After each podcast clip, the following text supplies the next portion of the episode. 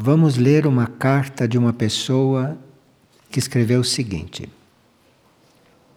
Ao passar pela Casa Luz da Colina, vimos um cãozinho na rua que veio alegremente pular na minha perna e logo ficamos amigos. Quando fomos convidados a subir a colina com o grupo da casa, o cãozinho nos acompanhou. E quando ficamos desanimados diante da grande subida, o cãozinho nos acompanhou. Ele nos animava e andava na frente, mostrando o caminho e pacientemente nos esperando. Percebi que ele estava com fome e, no entanto, a tarefa de nos conduzir parecia ser mais importante para ele do que comer. E nós íamos devagar e ele corria e esperava a gente lá. E ele estava com fome. Quando lá chegamos, tive a urgência de procurar alguém para oferecer algo para aquele nosso guia. E realmente lhe foi oferecido uma refeição, uma ração, e ele comeu bastante. Notei que o seu olhar mudou.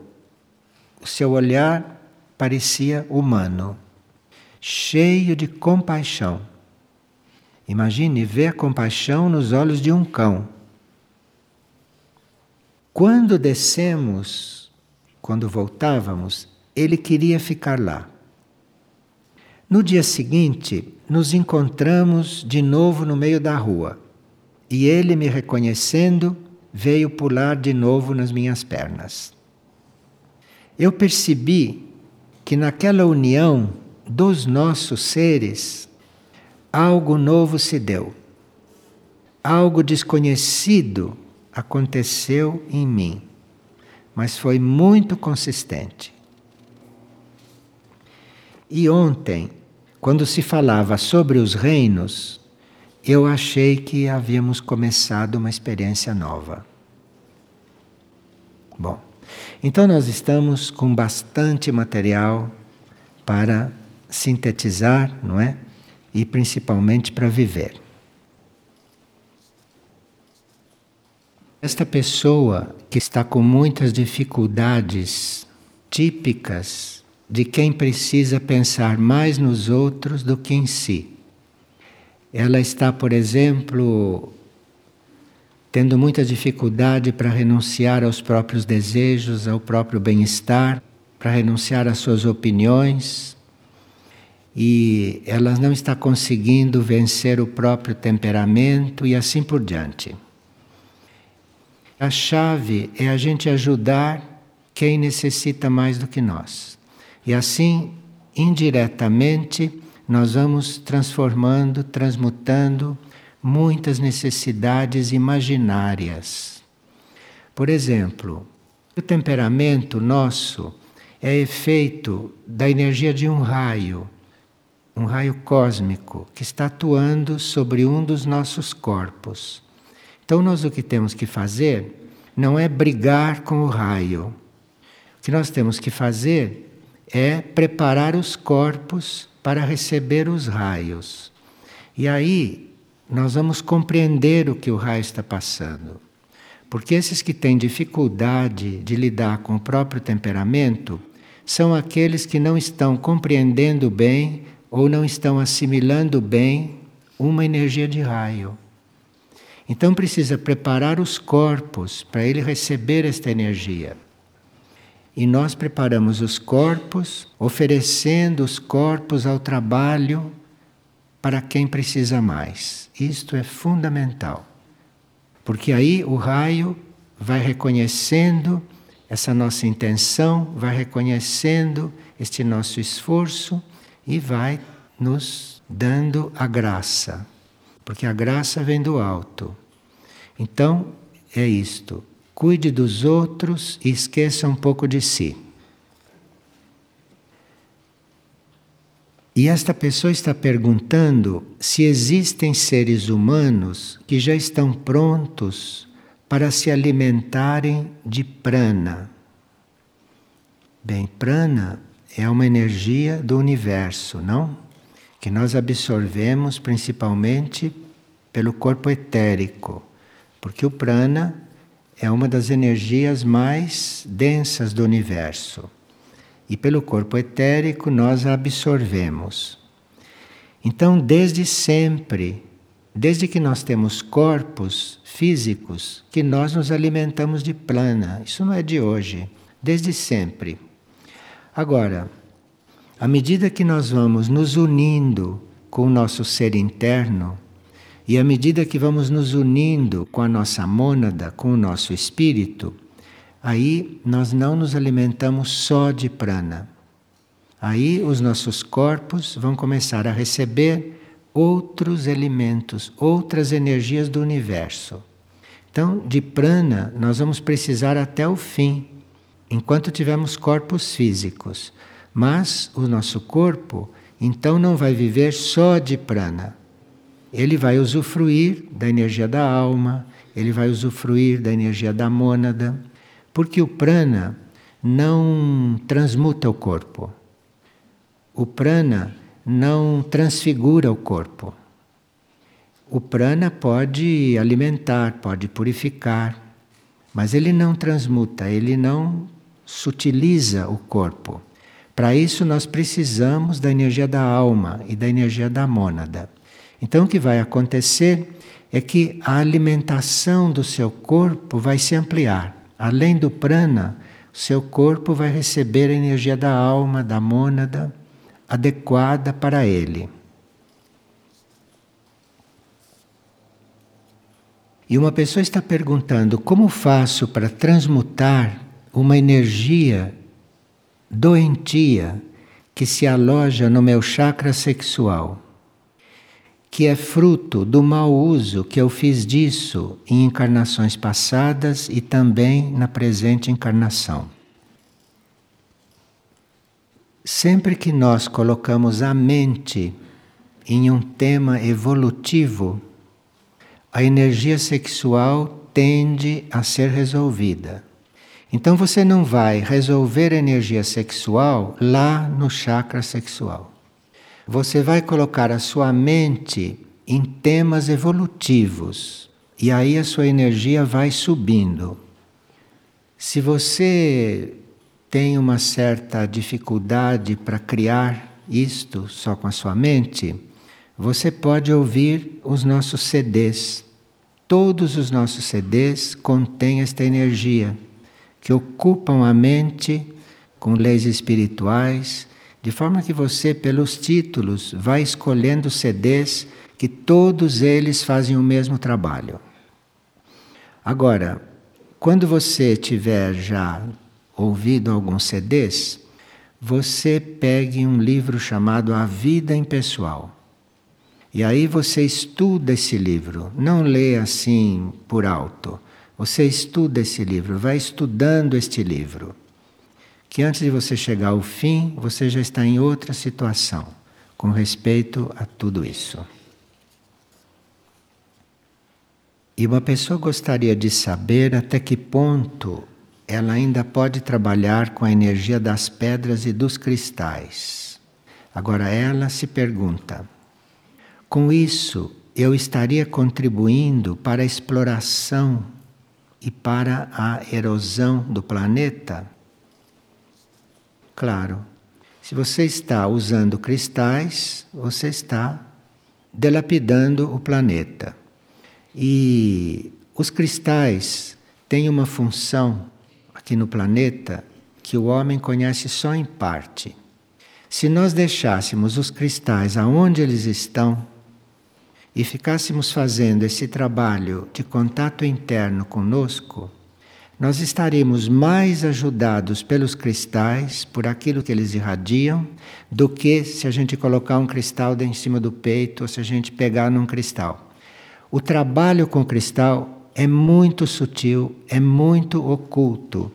Então, quem usa cristais fisicamente não compreendeu todo o valor e todo o poder curativo dos cristais, porque se tivesse compreendido, faria uma coligação telepática com o cristal. E aí iria sentir muito mais efeito. Agora, há pessoas que trabalham com isso e que se dão bem, é sinal que o caminho ainda é esse. Agora, se você lançar mão de cristais físicos, se isso é exploração do planeta, é. Porque o cristal, assim como o ouro, deve ficar onde está. O petróleo deve ficar onde está. Tudo que é colocado na estrutura do planeta deveria ficar onde está. Mas nós estamos num caminho errado desde o princípio, como sabemos, não? E usamos tudo isso de uma maneira até exagerada.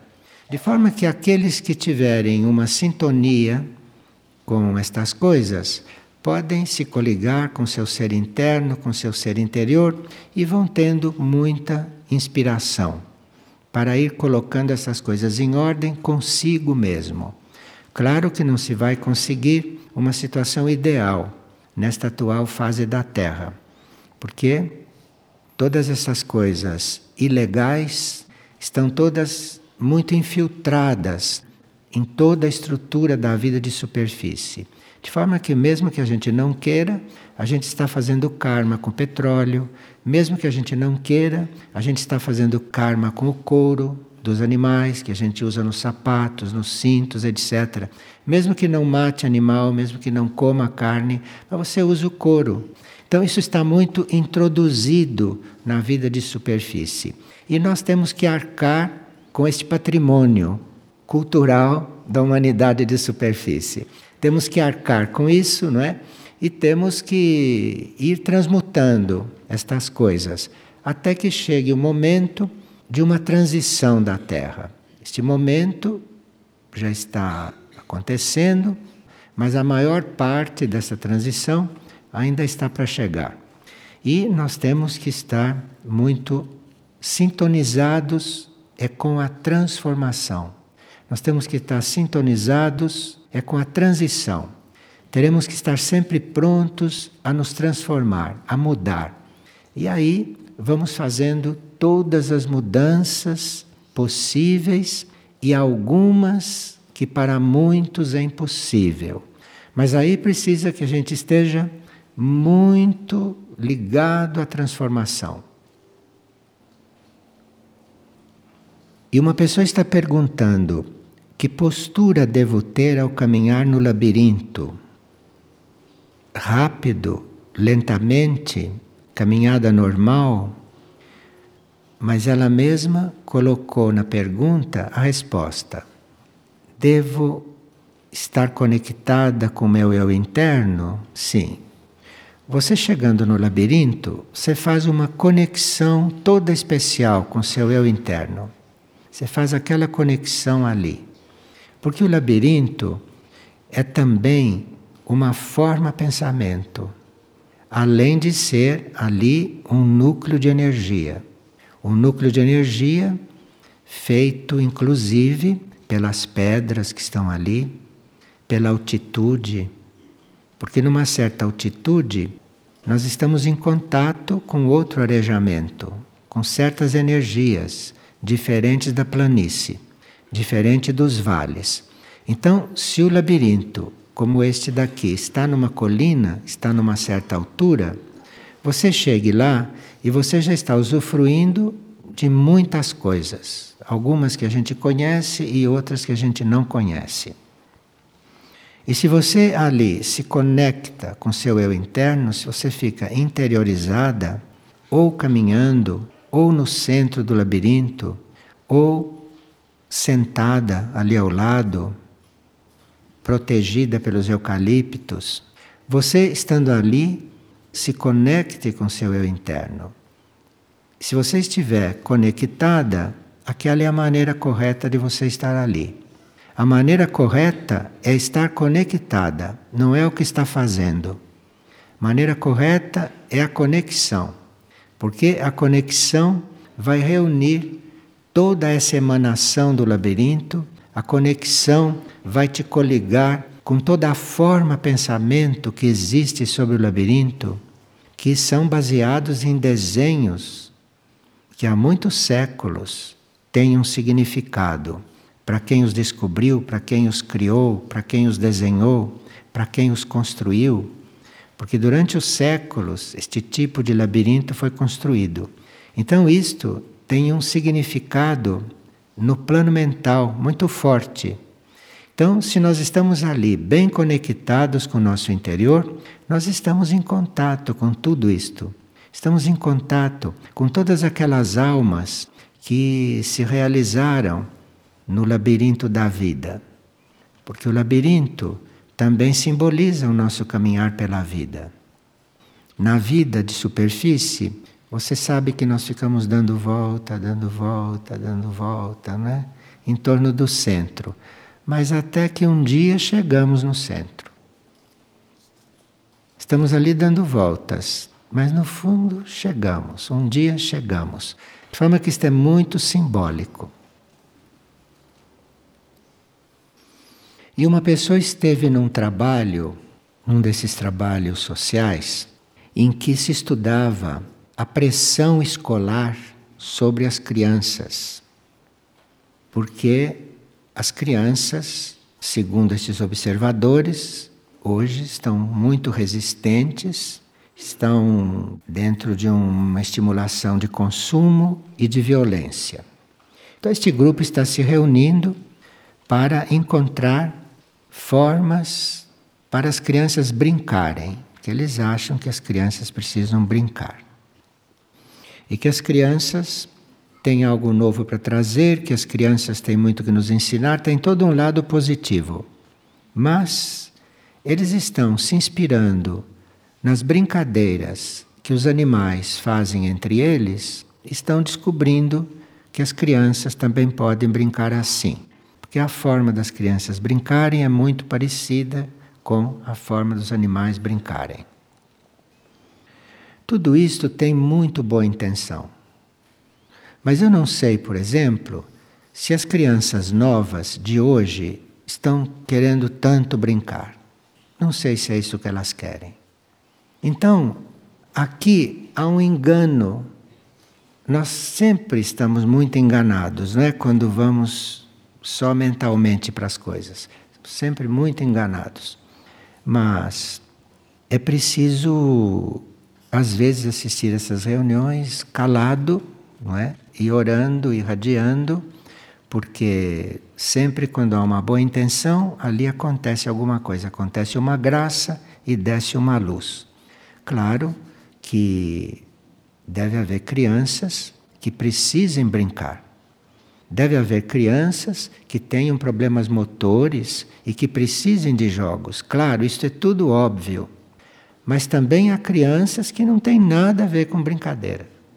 Então nós temos que estar abertos para tudo, quando queremos realmente colaborar na evolução. E uma pessoa teve um sonho um anjo abriu um livro gigantesco.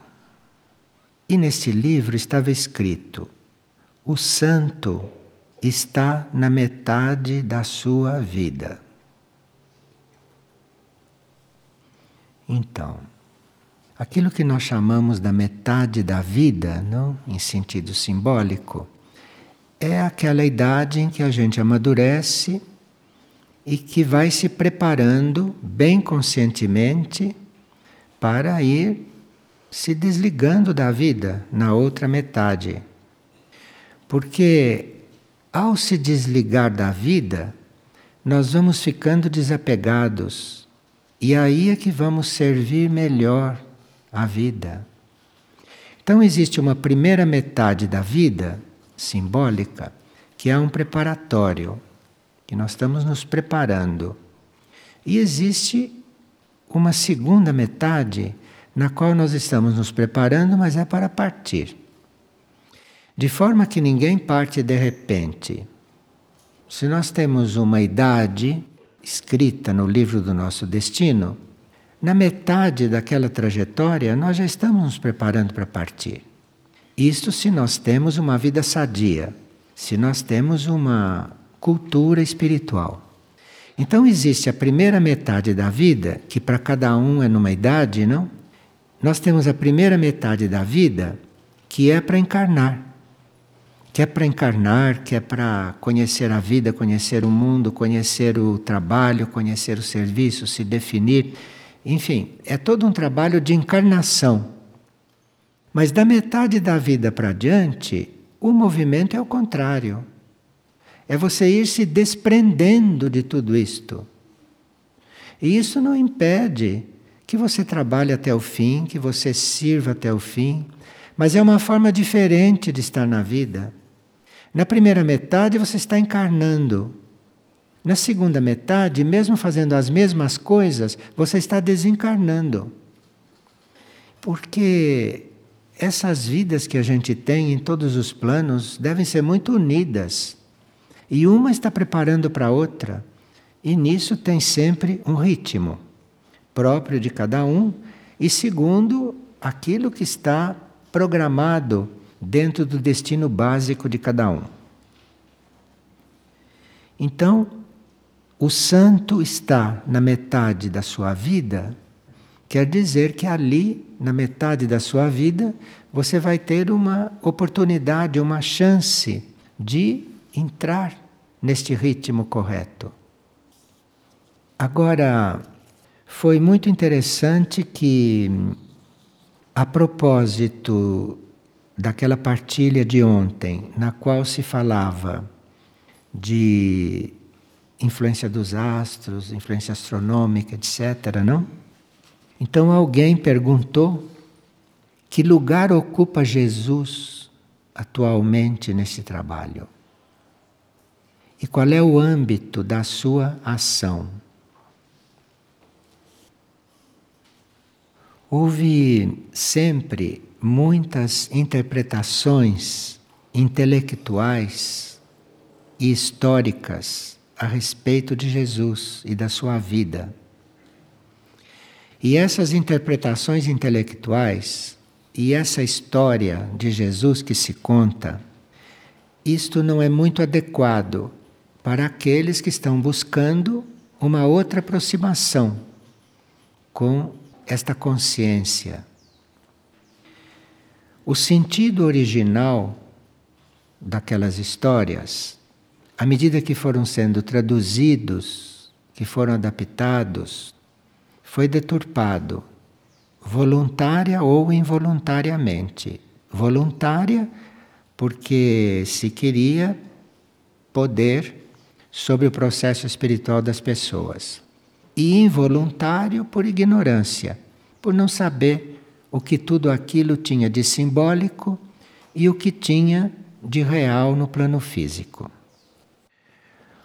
Os relatos da concepção sobrenatural de Jesus, que estão ali naquele Novo Testamento, tudo isso foi inspirado nos relatos sobre a concepção de deuses na Índia, no Egito, e em relação a como esses antigos viam a concepção da divindade. Acontece que na Índia, no Egito, havia compreensão a respeito do que era espiritual e do que era material, a respeito do que era no plano físico e a respeito do que era nos planos internos, nos planos sutis. Então ali tem coisas que aconteceram no plano físico e coisas que não foram do plano físico. E desconsideraram completamente a lei da transmutação. É óbvio que se uma entidade espiritual vai ocupar o corpo de alguém aqui na Terra, como aconteceu entre a entidade crística e Jesus, que estava encarnado, é óbvio que aquilo pode acontecer pela lei da transmutação. É uma lei que existe. Acontece pela lei da transmutação em um corpo já existente. Mas há muita confusão entre tudo isto. Todas essas aproximações de grandes entidades, essas aproximações de grandes instrutores, quando encarnam, nem sempre tiveram nascimento natural. Se vêm para certas tarefas. É que nós não estamos muito coligados com estas coisas dentro do real, nós entramos na tradição, nós entramos pelo caminho mais fácil, que é nos contarem as histórias, em vez de nós irmos buscar as histórias como foram dentro de nós. Então nós somos muito acomodados, somos muito inertes, então vivemos ouvindo histórias, quando podíamos estar descobrindo a nossa visão da história. E os mitos criados serviram como fundamentos para religiões. Religiões que foram se dividindo em facções, não é? E hoje exercem ainda uma grande influência sobre a mente humana, sobre as pessoas e também sobre bens materiais que conseguiram controlar. Houve instrutores que lidaram com este assunto antes de 1939. Porque depois de 1939 as coisas mudaram um pouco e depois de 1988 muito mais. A nossa compreensão também. Mas antes de 39, houve sim instrutores que vieram e que conseguiram penetrar um pouco mais na vida de Jesus, por exemplo. Conseguiram penetrar um pouco mais. Na hora do batismo, por exemplo, no Jordão, quando os corpos de Jesus foram cedidos a esta entidade, e claro que foram cedidos, mas por mais especiais que fossem aqueles corpos, não podiam conter aquela entidade toda, obviamente. Então foi cedido e aquela entidade conseguiu agir através daqueles corpos o quanto foi possível. Até que ponto essa interação se deu, isto é um fato oculto e que a gente só vai realmente saber e perceber depois de certas expansões de consciência e não antes. A entidade crística que encarnou em parte ali nos corpos de Jesus, aquilo que era o ser Jesus ficou em contato, conviveu e, de acordo com a nossa capacidade consciente, de acordo com o desenvolvimento da nossa consciência, nós vamos percebendo outras coisas aí e vamos nos preparando para experiências semelhantes. Experiências semelhantes que têm mesmo que acontecer porque nós sabemos que tanto a humanidade da superfície quanto o planeta Terra em si não podem, não têm condições de ter uma evolução superior se não for por meio desses contatos, por meio da vinda, por meio da presença, não? De energias cósmicas, de evolução superior, de entidades, de consciências, não? Que são de fora desta terra. Jesus deu-se a conhecer e Jesus, desde o começo, começou a se manifestar para aqueles que estavam necessitando e que estavam precisando, não? Do desenvolvimento da alma. Então, Jesus estava trabalhando o desenvolvimento da alma dentro dos seres que estavam necessitando disto. E à medida que o contato do homem com o nível anímico se estabelece, esta energia que foi trabalhada na alma pelo trabalho representado por Jesus, esta energia vai aflorando e vai passando por um progresso. Aqui começa o despertar da mônada. Então, todas essas energias já têm outro sentido para nós. Nós estamos buscando um outro sentido para tudo isto, com o despertar da mônada. Quando esta energia age sobre o nosso plano monádico e não sobre a nossa alma mais, porque a nossa alma já usufruiu disto, quando esta energia começa a agir sobre o plano monádico, Aí nós dizemos que é Samana, não é mais Jesus.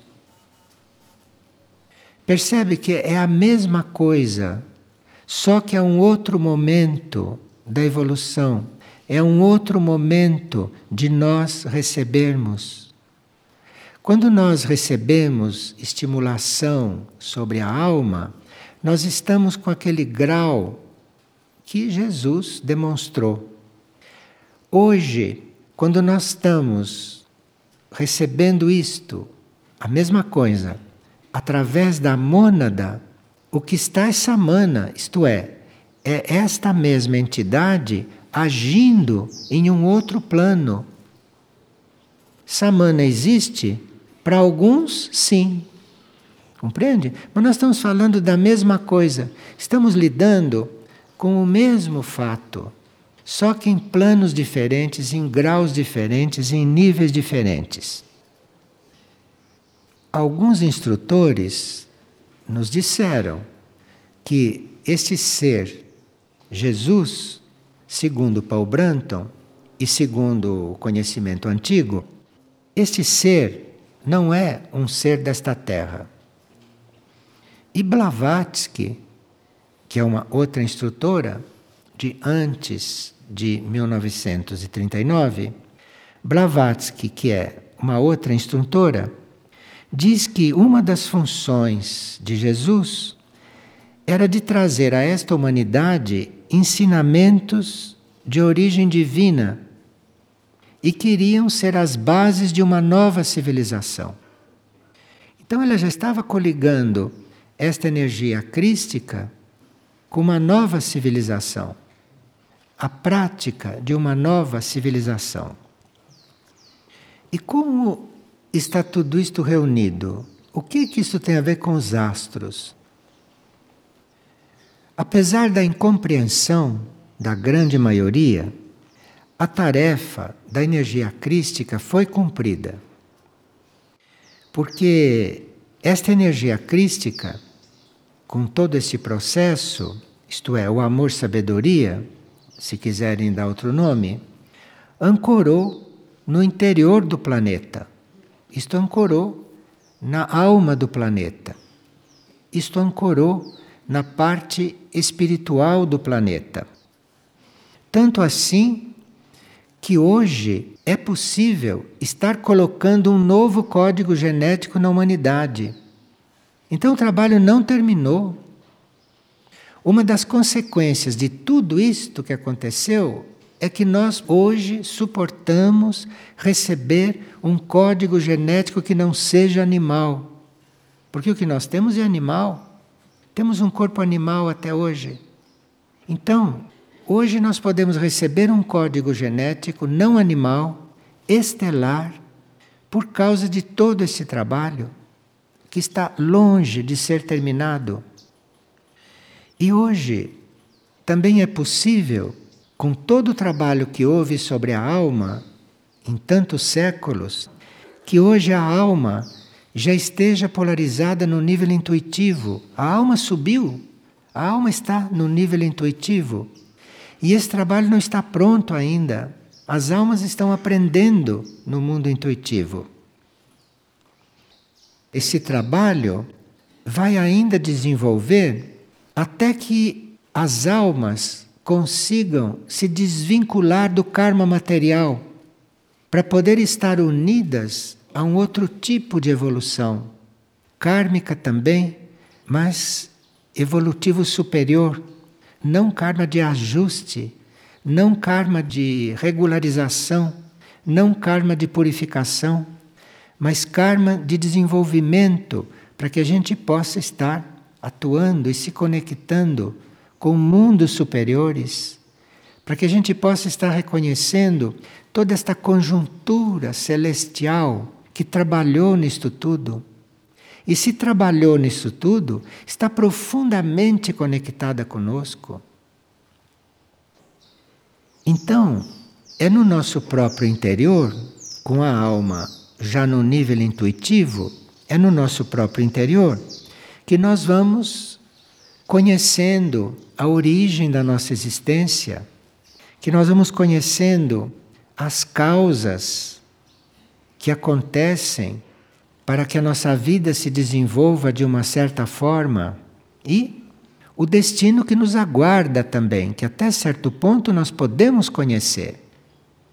Quando se fala de astros, quando se fala de conhecimento de astros, de contato com astros, se está falando de nós conhecermos em parte o nosso destino, não para saber o que vai acontecer, mas para poder colaborar com esse destino, para poder realmente cumprir, construir tudo aquilo que está dentro desse destino.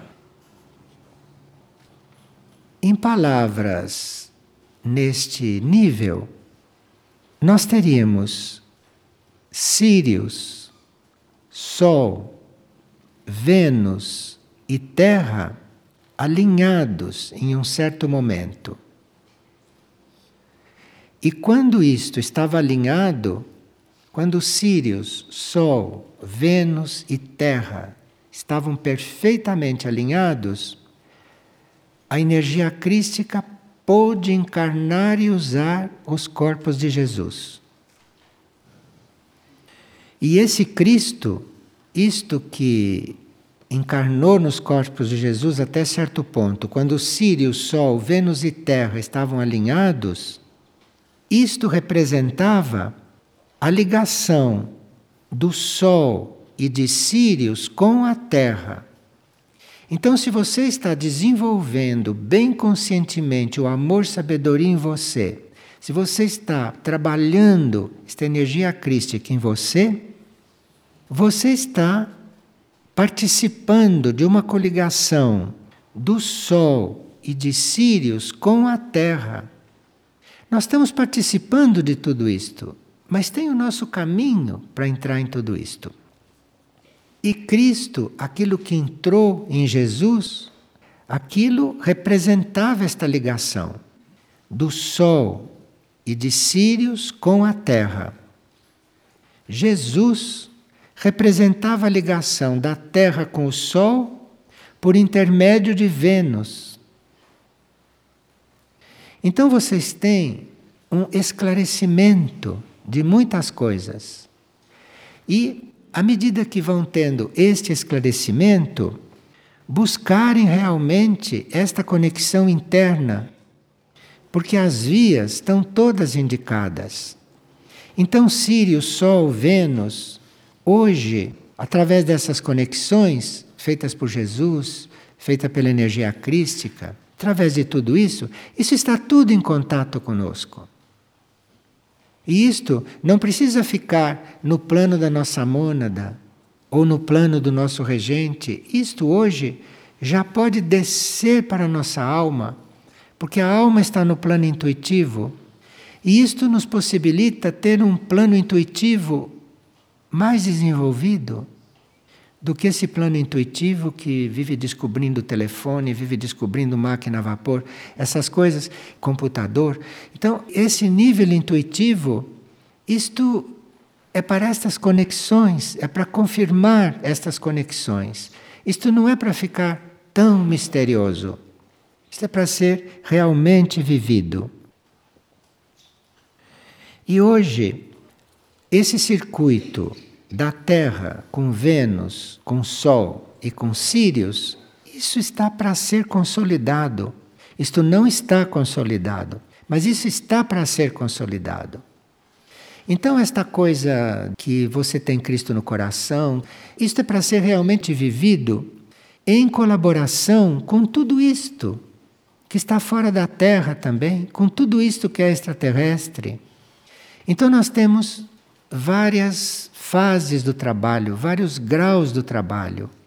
Primeiro, imaginar certas coisas através de fotografias, como usávamos. Depois, certas coisas através de leituras. Mas hoje, precisaria que nós usássemos todos esses meios, mas não ficar só nisto.